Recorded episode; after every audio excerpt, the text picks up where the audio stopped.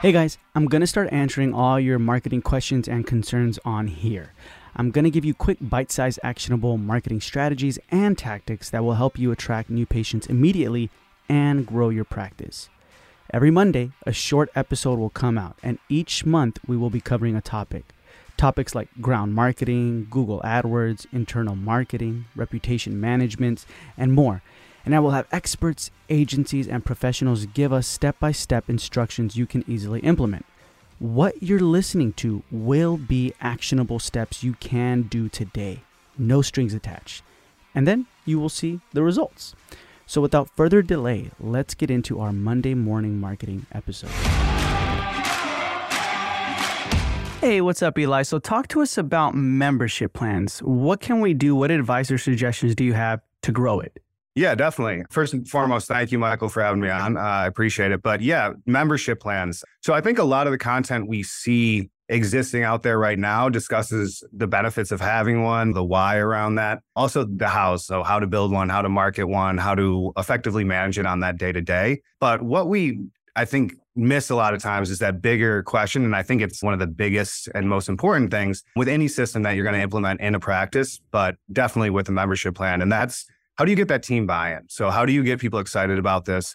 How do you get everyone from whether that be the front desk, office manager, hygienist, all the way back to the doctor talking about this? And that's how we see the most effective practices operate is when everyone's on the same page, you've got a good culture, you've got that team buy-in. We have data from McKinsey and Company that says about 70% of business initiatives, whether it be a dental practice or any business tries often fail. So 70% of those. And when we look at this, it's not because people are doing these for the wrong intentions. I mean, you you're always trying to improve your business, whether that be enhancing patient care, ramping up brand awareness, improving profitability, driving case acceptance, you name it. These initiatives exist for some reason, but they often fall flat. And the reason we see a lot of times is just because the leaders that are implementing them, again, they're seeing big picture, it's all for the right reason, but they're not necessarily looking at the day to day work and the people that are going to be boots on the ground actually implementing this and really working with it and having their hands on it every day. And there's a lack of buy in from those people that are actually responsible with maintaining and making sure that this is,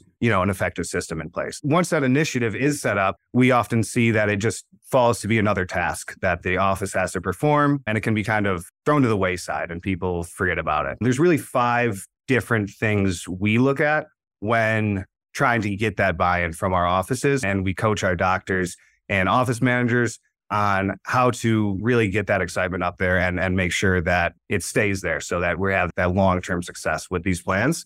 And again, these are things that can be applied to most systems within a practice, but I'm going to be looking at it mostly on the lens of the membership plan because that's my specialty. Um, the five things. First one is kind of like a bottom up approach. So looking at your team and as the leader, the strengths and the weaknesses of each one of your team members. So, really leveraging those strengths and being aware of those weaknesses to be able to put people in the right positions when dealing with a system, a membership plan. So, you want to set people up for success and you want to make sure that you're implementing this in a way that people can execute on it. You also want that collaboration from the bottom, from the people that are going to be touching it every day to make sure that it is something that they can do, that they understand how to do. And again, that they're just set up for success. This also comes down to role modeling, right? So the leader, as the leader, whether that's the dentist, the office manager, whoever's the champion of the membership plan in your office, you need to make sure that they're role modeling that behavior. So you want your team to be excited about it. You need to be excited about it. That energy is contagious. So mm-hmm just making sure that if you're asking your team, hey, why aren't we talking about this? And you as a leader haven't been talking about it at all, maybe it's time to do some self reflection on that. So, really leading with purpose and being that role model that you want. So, it's kind of a bottom up, making sure that you're taking those people that are going to be touching it into account, but it's also top down from the role modeling perspective.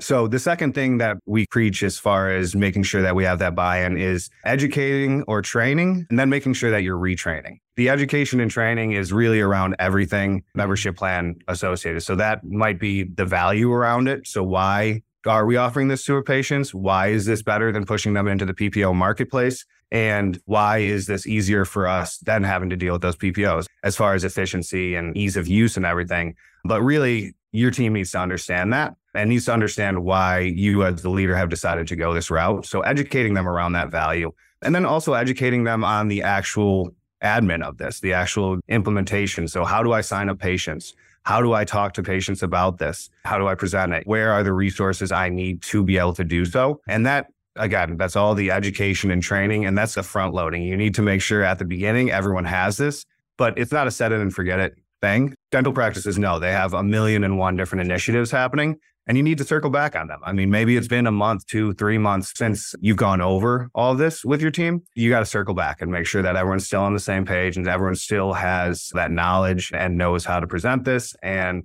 how to really implement it on the day to day, as well as with that retraining, having those resources readily available on demand or however it may be to be able to reference them when necessary. When it comes to real quick, the retraining, let's just say we sign up with Kleer we get to know the admin. At the same time, do we get someone that teaches us when we sign up with Kleer? Yeah. Let's yeah, just say exactly. real quick. From day one. Yep. From day one, someone's teaching us, we're learning, we're the team's learning too, they're training. So the retraining part would be what? It's more like, hey guys, every month we talk about it. We're like, this is the scripts we should be using to present it into people. Or is that what you mean? Yeah. So, I mean, I can't really put a one size fits all, but yes, pretty much. So, whatever cadence you think your team needs. The other thing is, too, is we're seeing a lot of turnover in dental teams as well. So, mm-hmm. making sure that if someone new joins the team, are they getting trained? You know, a lot of times it'll be like, oh, we went through that. We signed up with Kleer. Everyone knows it. You get new staff members. Let's make sure we're training them. But yeah, and whatever cadence you feel is effective and good for your team, that's monthly, if that's quarterly, maybe it's yearly, going back and making sure if you have scripts that you're recommending, that everyone still has those scripts and is, is up to date on those. And just running back through the plans. You might be selling these plans as a front desk person, but you might not have looked at them in a while. Do you know what's on those plans? Just look back, make sure that uh, you're referencing that stuff that you went over when you first implemented it. Awesome. Okay, I like that. All right, so number three. Number three and four kind of blend together. So the number three is make it simple. That just makes it easier on everyone. One of the big benefits of a membership plan, everything's there in black and white for both your staff and for the patients. I'm paying this much a month or a year, and I'm getting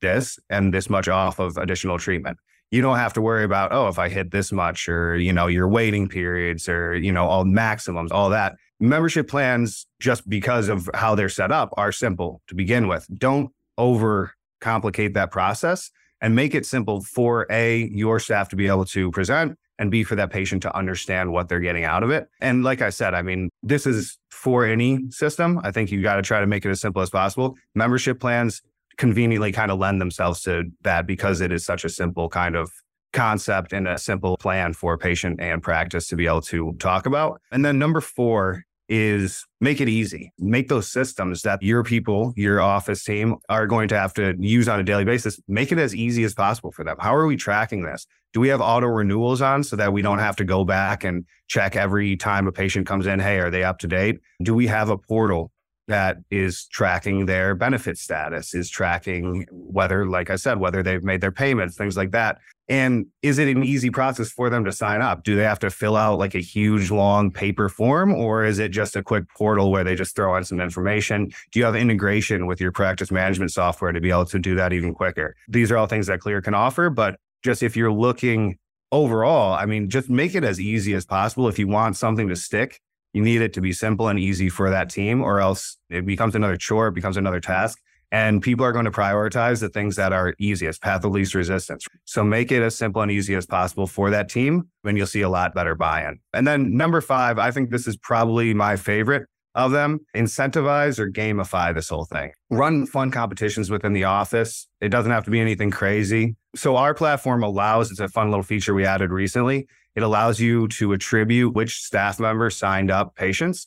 It gives you like a little gold, silver, and bronze trophy for those people that have signed it up. And you can run different reports to see between which dates and things. So, what we like to recommend to our offices is hey, do a sprint or just do a quick competition. Whoever signs up the most this week gets a free five, $10 Starbucks gift card. So they get coffee. Or maybe it's something bigger. You know, if the team hits X amount of signups, we throw an office party. Whatever works for your team and is going to move the needle for your team, you know your team, then that's something that you can put in place. But have a way to track those signups and, and have fun little competitions. I mean, people are going to be more receptive to something they can see, they can hold, and that is right there for them instead of, hey, bigger picture, this is going to be great for our patient care, patient acceptance, revenue. Uh, these are things that are great, but your office team might be like, okay, well, I've got a million other things to do.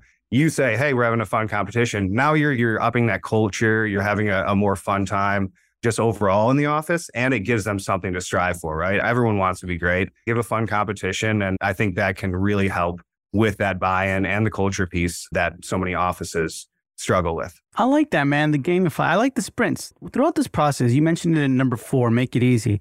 Mm-hmm. Where do you guys, from your research, because I know you guys have a lot of data, right? Where do you mainly see people drop the ball? Because I feel like people spend time like, okay, you know, two hoppers, uh, two prophies, all these things, right? Then they get excited. And they're like, oh, these people are going to, somewhere the ball drops within that year of like, what happens? That's a great question. And I think it really, a lot of it does come down to this buy in piece. So it's just the leadership or whoever's making the decision to implement this are like, this is going to be great for our office. We are going to be able to increase revenue, increase treatment acceptance.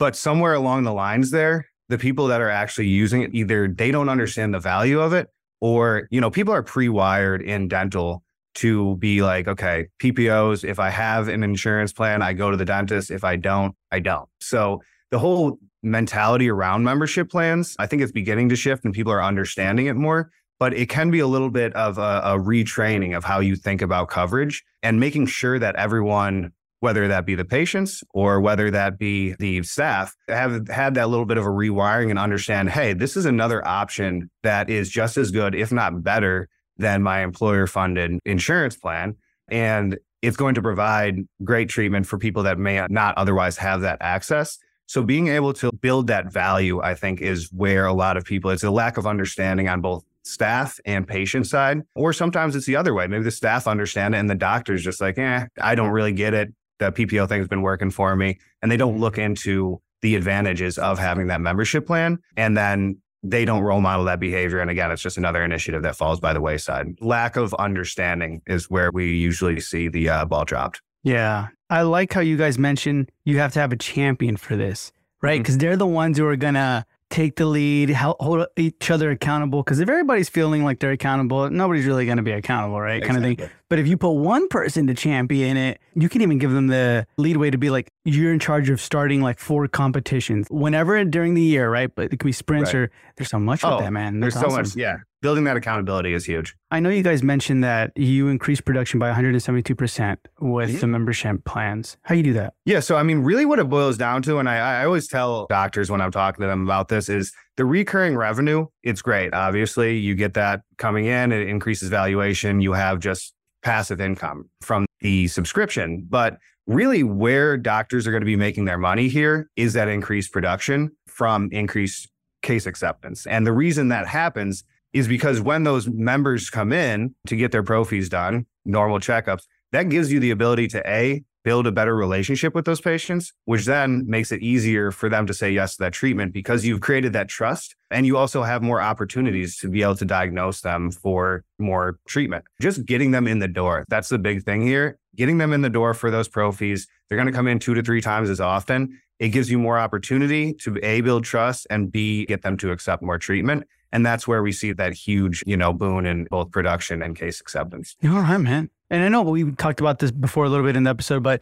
you guys have someone directed to me, right? Like a point of contact who teaches me, who will help me market it and stuff yeah. like that, or no? When you start off, you're assigned an onboarding specialist who's going to help you set up those plans initially, give you all the best practices around marketing the plan, talking to patients about the plan, and also we'll do those trainings. So, and we'll hop on as many calls as we need to with an office. If you need to set up two, three, four, a million, we'll do as mm-hmm. many as you need to make sure that everyone's on the same page. So that's for our onboarding specialist. And then after you get through that initial hurdle of implementation, you're going to assign a dedicated account manager, which will then be your point person. And we also do have support that is based right here in Philadelphia, where the whole team is. So you're not going to be talking to anyone overseas or in a call center. They'll field all of those questions and they actually field questions for both the patient and the practice. So if patients have questions around the Kleer membership plan, want to change payment methods, update passwords, stuff like that, our support team will take that off the front desk so they don't have to worry about it as well. So we're big on the people, the implementation piece,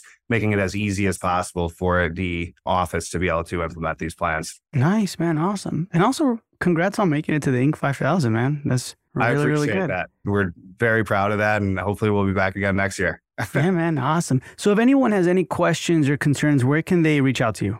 Yeah, so you can definitely reach out to me um, either on LinkedIn. It's just Eli Salls, E L I S A L S, or you can email me, Eli, E-L-I, at kleer, K-L-E-E-R dot com. And then if you're interested in hearing a little bit more, we actually have a landing page set up for the show. So it's going to be kleer.com slash partner slash the dash dental dash marketer. And you can just go there and, and uh, request a demo and we'll give you a little more information. But anytime, feel free to reach out to me. I'd love to be a resource. Awesome. So, guys, that's going to be in the show notes below reach out to him. And at the same time, Eli, thank you so much for being with us. It's been a pleasure, and we'll hear from you soon.